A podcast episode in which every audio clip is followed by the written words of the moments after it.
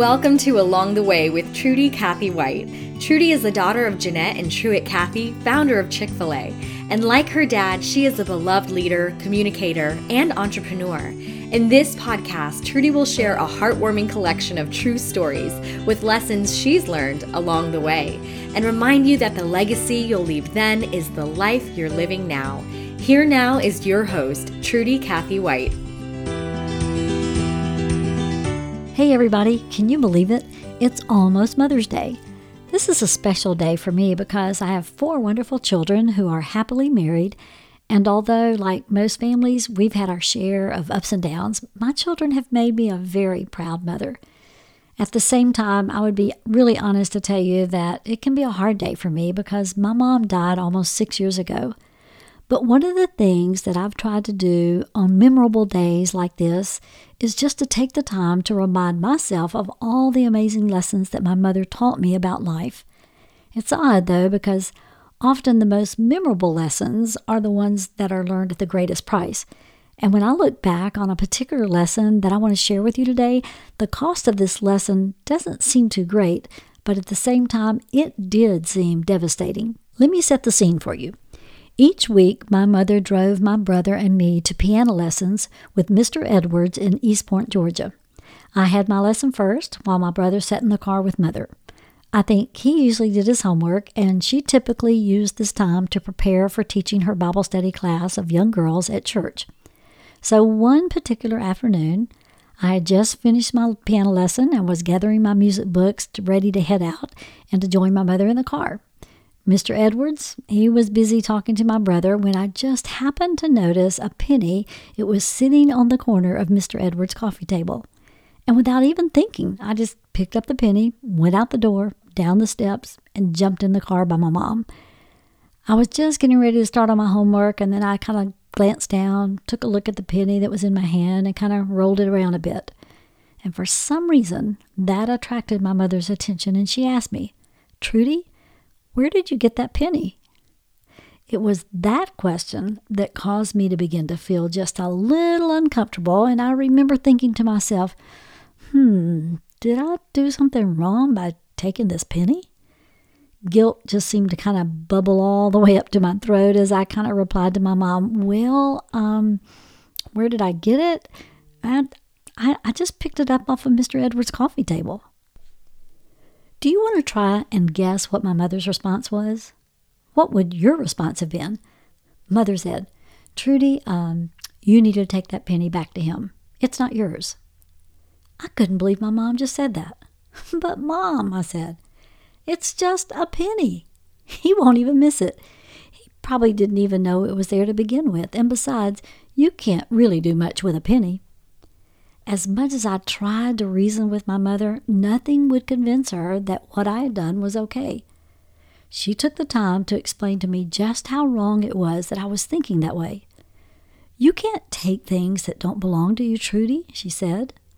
The Bible calls that stealing.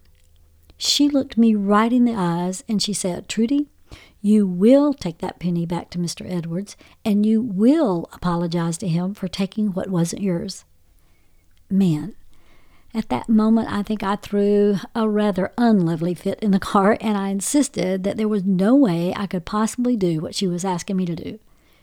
Did she really think that was necessary? Didn't she know she was making a mountain out of a molehill? Who cares about one missing penny? But Mother waited till I calmed down, and then she clearly said to me, We are not leaving until you take care of this. You can wait until Dan is finished with his lesson and he's back in the car, but you will take the penny back and you will apologize. Mm. I was so mad at my mother. I thought, how can parents be so ridiculous? But after an agonizing half hour of kind of pitching a fit, crying, I did end up going back. I knew I didn't have an option, although it was tremendously difficult for me. I walked up those steps to face Mr. Edwards. And while walking up the steps, I, I just recall I felt horrible that, you know, all this had happened and that just because I'd picked up a penny and I was thinking that for some reason, the fact that I had done something wrong did not even register with me. It was just a penny. When I told Mr. Edwards what I'd done and handed the penny back to him, I felt even more terrible.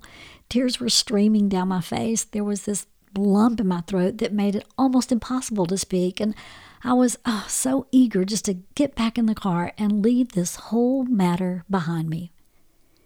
Interestingly enough, I have really never left it behind.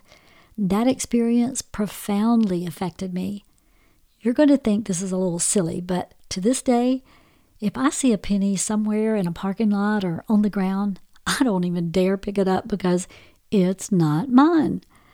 I learned from a young age not to bother other people's things and not to take what doesn't belong to me without asking. That painful experience taught me a very, very healthy lesson. Be honest when dealing with others' possessions. Let me just tell you, it wasn't just a penny after all. Can you think back to a lesson you've learned as a child? Are you putting into practice the simple things that really matter in life? What about today's story? What impact will this lesson have on your life going forward? It's been said that successful mothers are not the ones who have never struggled. They are the ones who never give up despite the struggles. The Bible reminds us in Luke 16:10, whoever can be trusted with very little can also be trusted with much, and whoever is dishonest with very little will also be, be dishonest with much. A godly mother's care can be a true reflection of God's love for us on this earth. I want you to know that in these days leading up to Mother's Day, I'm praying many blessings over all the mothers out there who embody the love of Christ and teach those important lessons that stick with us. And speaking of mothers, if this story piqued your interest and you'd like to learn more about my mom, check out my book, A Quiet Strength. It's a collection of wonderful stories from mothers far from ordinary life. It might even make a great last minute Mother's Day gift. Thanks again for joining me for another episode of Along the Way, and happy Mother's Day. That concludes our time together for today. To find out more about Trudy, visit trudycathywhite.com or follow her on Facebook and Instagram. Thanks for tuning in. By pondering the lessons in this podcast, you'll move one step closer to having your own meaningful collection of lessons you've learned along the way.